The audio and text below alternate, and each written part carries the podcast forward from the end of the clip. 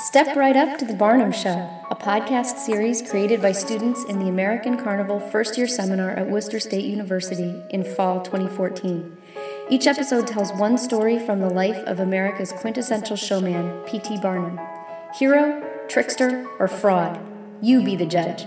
But just remember what Barnum never actually said there's a sucker born every minute.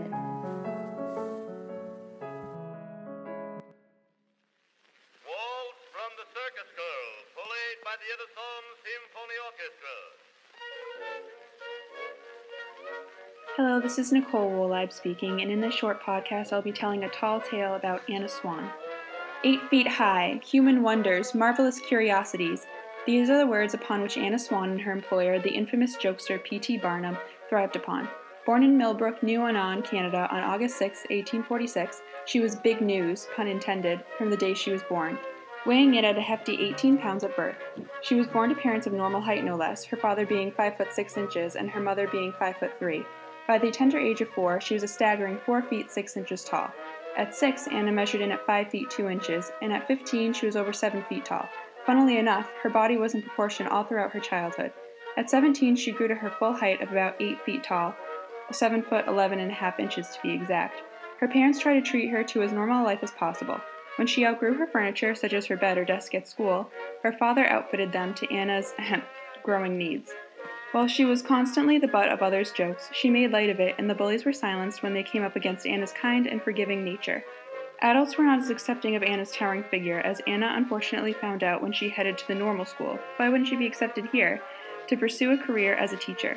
When a traveling showman scouted Anna, he told P.T. Barnum of his great find, and Barnum knew he must have her as a part of his show. He invited her to be showcased in her own exhibit as a part of his own American Museum. When the first fire ravaged P.T. Barnum's American Museum in July of 1865, Anna was unfortunately on the clock and happened to be there. The stairs to escape were engulfed in flames, and she was too large to fit through a window.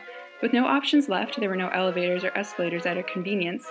A crane had to be brought in to smash the part of the building she was trapped in, and Anna was lowered to the ground with 18 men helping pull her down to safety. At the time, she weighed in at 394 pounds, and at her biggest, she was an immense 413 pounds. There's just more to love, which is exactly what Martin Van Buren Bates thought when he met her in Halifax the traveling circus. She joined the show, and they became a touring sensation as a giant couple, and they eventually fell in love. They married on June 17, 1871, in St. Martin in the Fields in London. Speaking of London, whilst the couple was traveling there as part of their show, they happened to meet Queen Victoria, who graced them with gold pocket watches. Anna's watch had a chain that measured an astonishing six feet long to accommodate to her enormous height. Not long after her marriage, Anna had two kids, who both tragically died before or not long after birth. The first was a stillborn. As for the second baby, Anna went into labor on January 15, 1879, and gave birth on January 19th to a 23 pound, 12 ounce baby that was 34 inches long, and each of his feet were 6 inches in length. He was the largest newborn ever recorded and put in the Guinness Book of World Records along with his famous parents. Sadly, the child only lived for 11 hours before he passed away. Anna Swan died of tuberculosis in her home on August 5, 1888, one day before her 42nd birthday. But even in death, Anna could not escape a show. When Captain Bates ordered a coffin for his beloved wife from Cleveland, Ohio, the coffin came in as normal size because they believed the order to be a fraud. Outraged, Captain Bates contacted them to tell them that the order was correct. Therefore, the funeral had to be postponed for three days in order for the correct coffin to come in. Anna Swan left behind a legacy that all people of tall heights can look up to, and may those who aspire to be like her reach new heights, although it is not likely.